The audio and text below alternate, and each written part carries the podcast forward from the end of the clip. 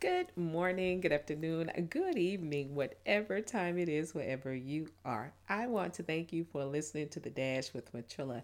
Guys, look, let's talk about things really happening in our lives. Let's talk about things that seem to have been stifled or put on hold, or maybe you think you're too old or, you know, too young, too fat, too skinny, too black, too white, too American, too foreign, whatever it is. Here's what I want you to know.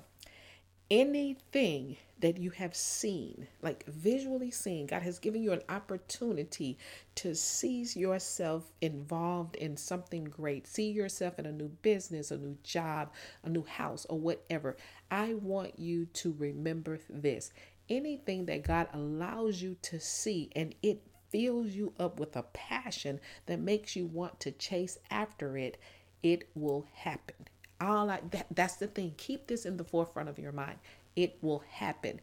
Anything that you lay your hands to will take place. But here's what you have to do. And y'all know I keep telling you this. You have to make sure your faith is lining up with what it is that you're going after. And when I tell you that your faith has to line up with it, your faith has to line up with it in such a way that you say, just like God parted the Red Sea for the children of Israel, he can part this thing for me. Just like God called David when he was a kid as king, and he had to still work in the field and do the things that he, you know, was already doing before he even made it to the kingdom. You have to say the same God is able to do those things for me. Ecclesiastes tells us that, hey, everything has a season. Everything changes. Everything has an opportunity to grow, to die, to fall off. And that's the same thing that takes place in your life.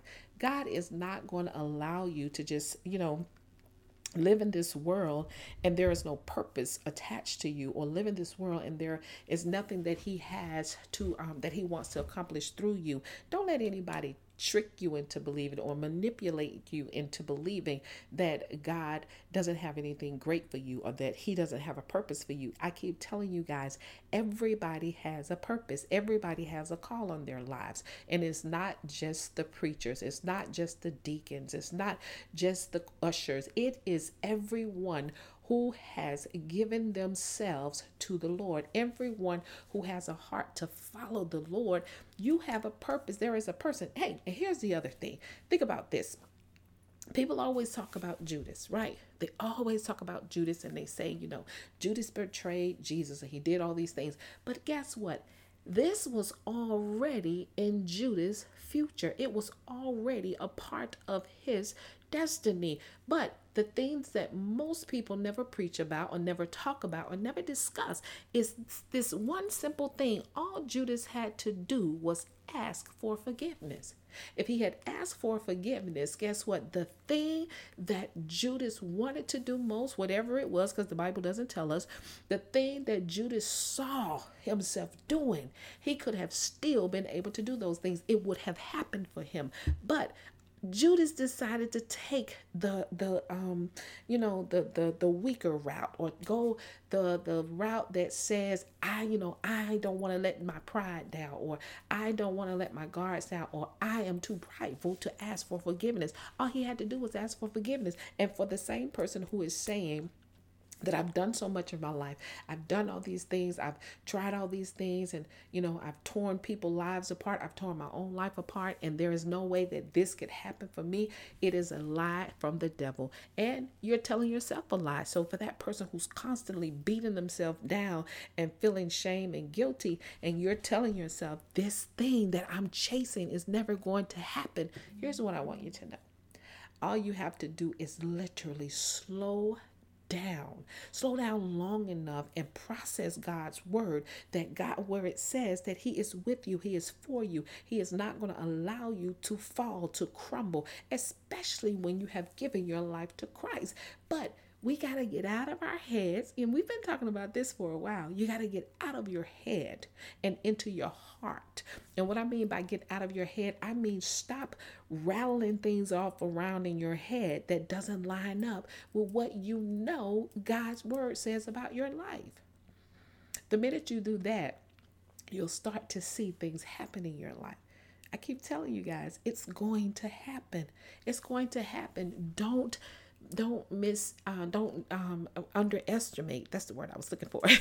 Don't and underestimate what God can do in your life. Don't underestimate what he can do in your situation and with your circumstances. Just don't underestimate what the power of the Lord can do for you. And, and get into the habit. The Holy Spirit, he is our spiritual God. He is the one who can remind us of all the things that Christ is able to do in our lives. Get into the habit of fellowshipping with him. You know why? Because he is the one who will lead you to the thing that's going to happen. I'm getting excited. I am getting excited here all by myself because I know I can feel it in the spirit that somebody is heavy laden with burdens and feeling as if though they uh, will never They will never get out of their, this situation they're in. They will never be able to survive their circumstances, or that they have, they're running out of time to do the things that they have a passion to do. Let me tell you, God will stop time for you if he needed to, in order for you to be able to see the type of God that you serve. So get out of the habit of beating yourself up with this thing. I can't let this thing go. I want somebody to understand that you can expect it to happen in your life because you serve a God that is faithful, a God that is true, and a God who has never lost a case. You better hold on to that. I'm telling you, hey, I better stop while I'm, you know, while I'm at it. I better stop because I'm going to go on. I, I'll be doing this for an hour. Y'all know I can talk. But in any case, that's my spiel for today. You guys know what I say. Never give up on your life. Never give up on your dreams. And never give up on God. And you better know the victory still belongs to Jesus. That is what makes you victorious. Y'all better keep up.